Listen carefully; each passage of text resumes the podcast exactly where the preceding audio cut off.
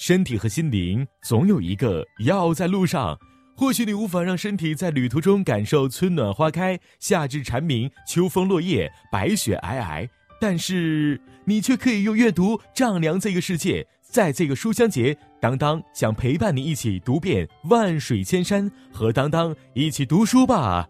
四月二十二日，热门畅销书作家齐聚当当读书节晚会。四月二十三日，当当万本图书疯狂打折大促，惊喜不断，好礼不停，快下载当当 APP 领取优惠吧！当当当当，感谢我们的当当老大为本节目做出的奉献，执着的精神，鼓励。好的，那今天我们节目呢要聊为什么女人不信男人也要信星座。哎呀，有位朋友跟我反映啊，自己过于胆小不敢搭讪，结果昨天女神和别人在一起了。Excuse me，撩妹困难症已经这么严重了吗？我跟你讲好，星座绝逼是撩妹神器。就算一个妹纸对你表现很不感冒，只要发动技能撩星座，瞬间秒杀各种各样的尴尬。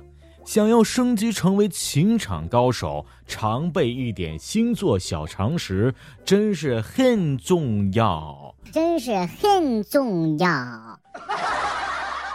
什么？你问我星座是啥面？星座由来已久了，它在古巴比伦人手里出道。古巴比伦人认为太阳是绕着地球转的，而太阳绕行的轨道称为黄道。任性的古巴比伦人啊，要把黄道这块蛋糕切成十二块，于是便有了现在的十二个星座的名字。他们都是白羊座、金牛座、双子座、巨蟹座、狮子座、处女座、天秤座、天蝎座、射手座，还有摩羯座、水瓶座，还有双鱼座。大同五分钟，这个不能做。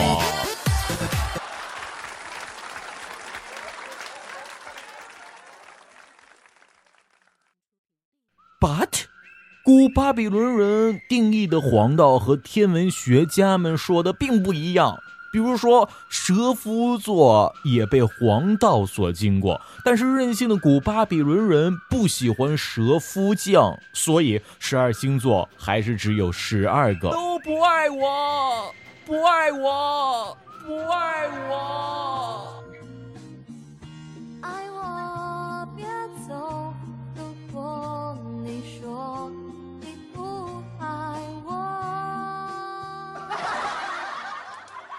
再加上现在星座的运行和千年之前观测的也不一样鸟，所以我们常用的星座对应的日期和占星所用的日期是不同的。当然，如果你不是真占星爱好者的话，按照日历的日期来看自己的星座还是可以的。七月份的尾巴，你是狮子座。八月份的前奏，你是狮子座，嗯，你的时候，嗯，好了，我们继续吧。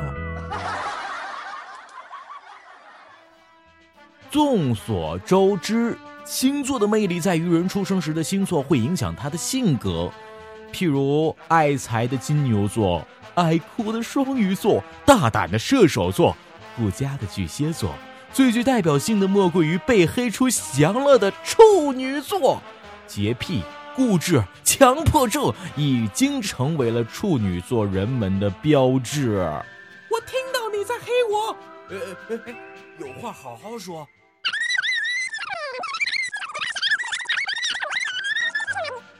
到了二十一世纪的今天，占星师们开发出了一套高逼格的、放在任何人身上都准确无误的星座话术，常常用似扁食包的正能量句子，哎，直击到了你的心灵痛点，让广大基层群众在打鸡血的道路上越走越远。那为什么星座总能成为聊天的祭点呢？像我这样的马克思主义的接班人，戴着红领巾的样子，基本上是不可能觉得星座是靠谱的。但是这套魔幻现实主义话术，总能缓解聊天的尴尬，并且得到不少妹纸们的青睐。调查发现了，妹纸们的确更喜欢撩星座，到底是为什么呢？到底是为什么呢？哎。外控心理就来了。加拿大的康考迪亚大学的加德萨德教授，哈，是一位研究进化行为科学的专家。他认为，女性对星座的青睐，可能是因为女性比男性相对于外控。哎，那么控制点是什么呢？控制点是一个心理学概念，指的是每个人控制自己生活的力量。外控的人不认为自己的生活可控，所以会把一切的顺境逆境归结于运气之类的；而内控的人则认为生活可控，所以更加看重个人能力和努力程度等。打个简单的比方，外控型，果然今天水瓶座不宜出门啊；内控型，明明是因为玩手机不看路而已啊。妹纸们的心思细腻如水，感性的他们会显得更加外控，更容易相信命运的存在。而社会的文化传统使得汉纸们压力山大，他们需要更努力、更自信，而不能寄望于命运。啊，不健身怎么可能会威猛？但素随着时代的发展，妇女们已经站了起来。星座对于女性已不再具有权威性，但是作为娱乐消息，星座还是很有趣情的。所以啊，现在女生还是会比男生更关注星座。无论星座说的靠谱程度有几分，但是不得不承认，它是一个很好的聊天话题呀。两个互不相识的人也可以因为星座聊得热火朝天。下面给各位朋友们速成一套啊，应该怎么和妹纸聊星座？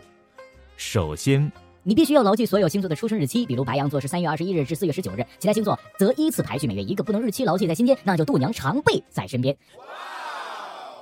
接着啊，就是要记住各星座的优点。妹纸们当然是希望听到你说她的这个这个一些赞赏的话了，比如天秤座的姑娘举止优雅，狮子座的妹纸热情大方等等等等。不要吝啬你的夸奖，没有人会拒绝被夸的。最后记住，星座只是一个很好用的话题。想要赢取妹纸们的芳心，还是要送上无微不至的关心和照顾哦。与其让他空虚寂寞，他看星座，还不如约他一起出去看星星。脱单指日可待啊，有木有？当然。节目的最后，大同小说，星座是一个很好的谈资，它可以让两个陌生人瞬间打开话匣子，讨论彼此星座啊。这个时候会无形中了解了彼此的日常生活，但是一定要注意，星座只是娱乐消遣的玩意儿，千万不能啊尽信。信星座还不如信优雅的。崔大同呢？大家好，我是天秤座的崔大同，我非常优雅，哈哈哈哈。